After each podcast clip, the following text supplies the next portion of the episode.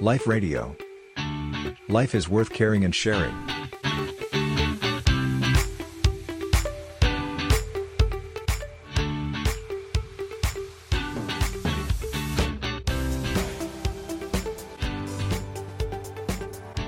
คุณธงชัยเรียนกราบนมัสการพระอาจารย์ว่าตายแล้วไปไหนค่ะ ก่อนจะตอบคำถามเนี้ยลองกลับมาสังเกตที่ตัวเราก่อนก็ได้ว่า ตัวเราเนี่ยแต่ละขณะเนี่ยมันเปลี่ยนแปลงยังไง คือจิตขณะหนึ่งที่เรารู้ตัว เช่น เรากำลังหงุดหงิด แล้วสักพักหนึ่งความหงุดหงิดมันเบาลง แล้วมันก็เกิดความรู้สึกอย่างใหม่เกิดขึ้น หรือสักพักความหิวมันเกิดขึ้น แล้วอาการหิวเนี่ยมันส่งผลให้ร่างกายเราเนี่ยเดินไปตู้เย็นไปหยิบอาหารกินเนี่ยเราลองสังเกตอย่างเนี้ยบ่อยๆ เราจะเริ่มสังเกตเห็นกระบวนการของชีวิตจริง ๆ ว่ากายกับใจเนี่ยมันสัมพันธ์กันยังไง พอใจหิวอยากกินปุ๊บร่างกายมันก็เดินไปตู้เย็น จิตเนี่ยมันสั่งกายได้นะ กายเราเนี่ย มันมีจิต จิตนี่ไม่ได้หมายถึงวิญญาณที่แบบมาสิงในร่างกายเรานะ แต่คำว่าจิตเนี่ยหมายถึงสภาวะ นามธรรมที่มันรู้สึกนึกคิด รับรู้ แต่ละขณะแต่ละขณะเนี่ย พอมันรู้สึกหิวเนี่ย มันก็ทำให้ร่างกายเกิดอาการเดินไปตู้เย็นอย่างนี้เป็นต้นนะไอ้สภาวะจิตหิวเนี่ยก็เป็นอย่างหนึ่ง ร่างกายเดินไปตู้เย็นเนี่ย มันก็ทำงานประกอบกัน คราวนี้ค่ะพอเราใช้ชีวิตไปนานๆร่างกายมันเสื่อมไอ้ฝั่งรูปธรรมคือร่างกายเนี่ย มันเสื่อมแล้วจะด้วยโรคภัยหรือความชาราหรืออุบัติเหตุอะไรก็แล้วแต่ ร่างกายเนี่ยมันสืบต่อไปไม่ไหวแล้วแต่สภาวะจิตใจอะถ้ามันยังมีความอยากอยู่ ยังอยากจะกินอยู่ ยังอยากจะเที่ยว ยังอยากจะเจอผู้คนที่เรารักเนี่ย จิตมันก็พยายามจะสร้าง รูปธรรมที่จะสนองความต้องการของจิตต่อไปนะเห็นไหมเพราะฉะนั้นข้อหลักการอย่างเดียวกันกับกับหิวแล้วทำให้ร่างกายเราเดินไปตู้เย็นนะเพราะฉะนั้นถ้าความอยากมันยังมีอยู่ มันก็ส่งผลเป็นปัจจัยได้ทำให้เกิดรูปธรรมที่สอดคล้องกับสภาวะจิตอย่างนั้นอย่างนั้นนะใครสั่งสมทำกรรมอย่างใดไว้ มีกำลังอ่ากรรมนั้นก็จะส่งผลทำให้จิตใจในช่วงท้ายของชีวิตเนี่ยเป็นไปตามกรรมที่ตนกระทำไว้อ่าไอ้กรรมอันเนี้ยมันก็จะส่งผลให้เราเกิดมีรูปธรรมคือร่างกายอย่างใหม่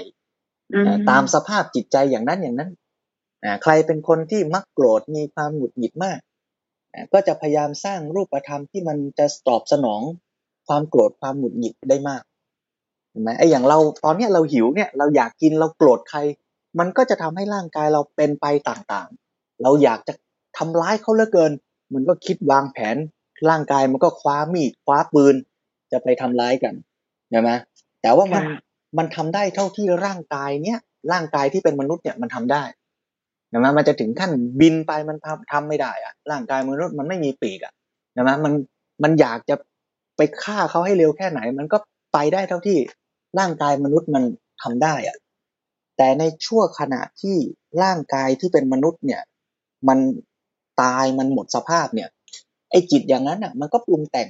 มันก็มีผลต่อรูปธรรมเหมือนกัน แต่ว่าข้อจำกัดของร่างกายเดิมมันไม่มีแล้ว มันก็ปรุงแต่งได้เต็มที่ อันนี้เขาเรียกว่ากรรมที่นำไปเกิด มันก็เลยปรุงแต่งรูปอันใหม่ ตามสภาพของจิตนั้นๆของตนของตน นะเพราะฉะนั้นถ้าถามค่ะว่าตายแล้วไปไหนก็ไปตามกรรมที่ตนทำไว้ นะ แต่ถ้าบุคคลนั้นไม่มีกิเลสตัณหาแล้วนะไม่ได้โกรธอยากจะฆ่าใคร ไม่ได้มีตัณหาอยากจะขึ้นสวรรค์วิมานอะไร ก็เรียกว่าเป็นพระอรหันต์นะพระอรหันต์เนี่ยท่านดับกิเลสตั้งแต่ก่อนตายแล้วนะ อย่างพระพุทธเจ้าเนี่ย ดับกิเลสตั้งแต่ตอนที่ตรัสรู้อยู่ที่ใต้ต้นโพที่พุทธคยาเนี่ยแต่ร่างกายพระสรีระของพระพุทธเจ้าเนี่ย ยังยังไม่ตายนี่ยัง สืบต่อมาได้ พระพุทธเจ้าก็ใช้ชีวิตอีก 45พรรษานะไม่มีกิเลสแล้วไม่ได้อยากจะทำเพื่อตนเองแล้วทำหน้าที่เป็นพระอรหันต์เป็นพระพุทธเจ้า สอนผู้คนทำประโยชน์ไป จนพระพุทธเจ้าอายุ 80 ปีนะร่างกายก็เสื่อมชรานะเมื่อพระพุทธเจ้าปลงอายุสังขารปรินิพพาน ร่างกายก็แตกดับย่อยสลายนะไปตามธาตุดินน้ำลมไฟ แต่จิตใจของพระพุทธเจ้าเนี่ยไม่ได้อยากจะ เป็นอะไรแล้วนะก็ไม่มีเหตุปัจจัยไออ้ตัวตัณหาเนี่ยที่จะไปปรุงแต่งอ่ารูปธรรมขึ้นมาใหม่ในภพชาติต่อไปไม่มีแล้วอ่าอย่างนี้ก็จบเรื่องเรียกว่า ดับขันธ์ปรินิพพานแต่ถ้ายังมีค่ะกิเลสตัณหาอยู่อ่าอยากจะไปไหนมันก็ไปตามนั้นอ่าคราวนี้ก็ไปพบภูมิตามกรรมที่เราได้อ่าทำไว้กรรมก็จะนำเรามาอ่าค่ะคราวนี้ตอบสำหรับคนที่คนที่เชื่อนะอ่าเดี๋ยวต้องต้องพูดต่อไปอีกหน่อยว่าระหว่างพูดมาเนี่ย ก็จะมีญาติโยมบางท่านที่ฟังแล้วบอกไม่เชื่อ มันจะตายแล้วค่ะเกิดได้ไง อ่า เดี๋ยวใครไม่เชื่อ อดใจรออีกนิดอะเอาตอบคนที่เชื่อก่อน อันนี้สำหรับผู้ที่เชื่อเนี่ยว่าตายแล้วไปไหนเนี่ย ขยายความให้อีกหน่อยว่า มีที่ให้ไปอ่าเดี๋ยววันนี้เปิดแคตตาล็อกตามคัมภีร์พุทธศาสนานะอ่า ไม่ได้แปลว่าลยแปลงเลยอ่าค่ะอาจารย์ไม่ได้แปลว่าอาตมาเคยไปนะไม่เคยค่ะเออไม่ใช่ อาจจะเคยไปก็ได้ แต่จำไม่ได้โยม นี่แต่ไม่ได้ตอบจากความทรงจำตอบจาก ตำรา ก็บอกว่าที่ที่จะไปเนี่ย มีอยู่สามสิบเอ็ดภพภูมิ แบ่งย่อๆได้สามสิบเอ็ดใช่ค่ะแบ่งย่อๆได้สี่สี่โซนนะโซนที่เราคุ้นเคยก็คือมนุษย์ เนี่ย โซนที่ต่ำกว่ามนุษย์เรียกว่าอบายสัตว์ก็มีอะไรบ้าง มีสัตว์นรก มีเดรัจฉาน เป็นต้น ที่สูงกว่ามนุษย์ก็คือเทวดานะแล้วก็อีกกลุ่มหนึ่งก็เรียกว่าพรหม นะคราวนี้ถามว่าแล้วแล้วทำกรรมอะไรจะได้ไปอะ อ่าคราวนี้โยมเลือกได้นะเลือกเลยนะเลือกแล้วต้องพยายามทำเหตุปัจจัย คือทำกรรมอย่างนั้นเยอะๆนะถ้าอยากเป็นมนุษย์เนี่ยเหตุปัจจัยท่านก็บอกว่าอย่างน้อยที่สุดคุณธรรมพื้นฐานของมนุษย์คือศีลห้าไม่เบียดเบียนทำร้ายกันนะโยมสังเกตสิเอ่อสัตว์ได้เดกลัรับจมาฉาเกินดเนี่ยแน่ค่ะอะแน่แน่หรือเปล่าไม่รู้นะ อันนี้ก็เพียรทำอะ คือหมายถึงว่า เราก็พยายามทำให้ดีที่สุด นะทำเหตุปัจจัยอย่างไหนมาก โอกาสที่เราจะเกิด อย่างนั้นมันก็มีมากอ่าถ้าอยากเป็นมนุษย์ก็ต้องเนี่ยรักษาศีลห้าเป็นพื้นฐานไม่เบียดเบียนทำร้ายกันนะถ้าเกิดว่าอยากเป็นสัตว์นรกอ่าอย่างนี้ก็ต้องมีอ่าโทสะนะโทสะรุนแรงอืมโกรธมากๆใช่ไหมถ้าเกิดว่าค่ะโลภะมากๆก็ไปทางเปรตถ้าเกิดว่าโมหะมากๆ เป็นคนที่ไม่ชอบใช้ปัญญาขี้เกียจคิดไม่อยากทำอะไรอ่านึกภาพว่าอยากสบายอะงานไม่ต้องทำมีคนเลี้ยงอะอ่าถ้าจิตมันเป็นอย่างเงี้ยไปปรุงแต่งเกิดเป็นรูปแบบไหนดีนะมันจะได้ไม่ต้องทำงานเยอะมีคนเลี้ยงอ้อเป็นเดรัจฉานดีกว่าเนี่ยโยมดูสิเดรัจฉานเนี่ยไม่ต้องทำอะไรมากนะอืมอ่า ยกตัวอย่างหมีแพนด้าเนี่ยโยมเห็นไหมมันกินกันนอน อ่าค่ะ ไม่วันวันๆไม่ต้องทำอะไรกินกินนอนนอนเพราะฉะนั้นถ้าใครชอบแบบเนี้ยจิตมันผูกแบบเนี้ยมันก็พยายามไปหารูปที่มันจะได้อยู่แบบเนี้ยนะฮะอ่า เพราะฉะนั้นที่พูดหลักก็คือให้เห็นว่า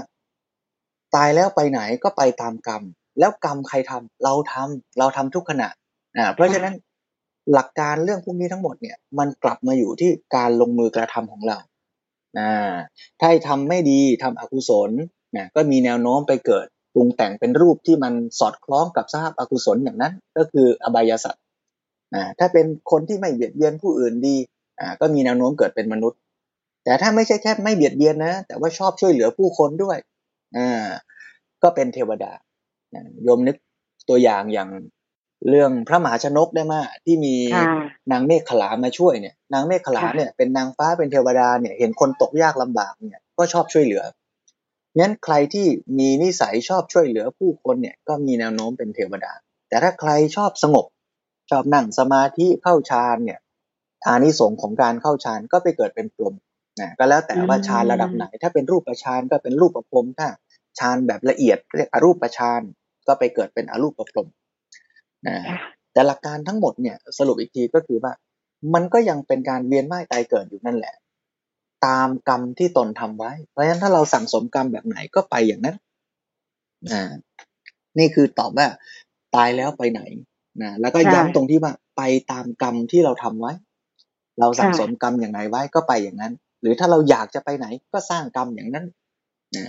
บ่อยๆ เยอะๆ ซ้ำๆเป็นประจำนะฮะคราวนี้ค่ะสำหรับผู้ที่บอกว่า อ้าว แล้วมันจริงหรือเปล่า มันพิสูจน์ได้ไหมอะ ว่าตายแล้วมันไปอย่างนั้นจริงอะไหนบอกว่าพุทธศาสนาเนี่ย เป็นศาสนาแห่งการพิสูจน์ ไม่ได้ว่าจะต้องบังคับให้เชื่อค่ะอ่าเป็นวิทยาศาสตร์ค่ะซึ่งก็จริง เพราะฉะนั้นในทางพระพุทธศาสนาเนี่ย ก็ไม่ได้เน้นว่าจะต้องมาพิสูจน์ ว่าตายแล้วจะไปเกิดอย่างนั้นอย่างนี้จริงหรือเปล่า แต่เน้นตรงที่ว่า ตราบใดแม้ยังไม่ต้องพิสูจน์เนี่ย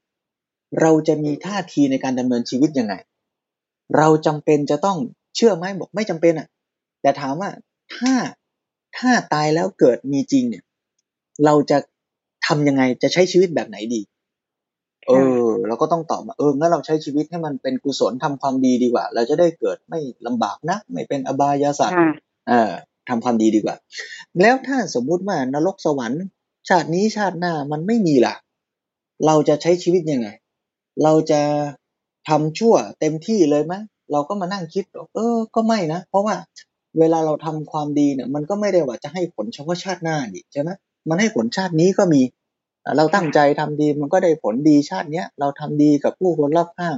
มันก็ดีกับเราด้วยดีกับสังคมรอบข้างด้วย เอองั้นเราทำดีดีกว่า เพราะฉะนั้นสาระสำคัญในทางพระพุทธศาสนาเนี่ย ไม่ว่าจะเชื่อว่าตายแล้วเกิด หรือตายแล้วไม่เกิด อันนี้ก็แล้วแต่ท่านจะเชื่อ แต่ไม่ว่าจะเชื่อยังไงสาระสำคัญหรือท่าทีที่สำคัญก็คือว่า เราต้องทำความดีในปัจจุบันขณะอ้าถ้าเราถือหลักอย่างนี้เนี่ย ก็ไม่ต้องไปกังวลว่าตายแล้วจะไปไหนตายแล้วจะเกิดหรือเปล่า สิ่งสำคัญก็คือทำกุศลทำความดีณปัจจุบัน ให้เต็มกำลังความสามารถ แล้วถ้าชาติหน้ามันจะมี มันก็ดีตามกรรมที่เราทำ ถ้าสมมุตินะ มันจะไม่มีอ้าวไม่มีก็ไม่มี เราก็ได้ผลดีตามที่เราทำชาติเนี่ย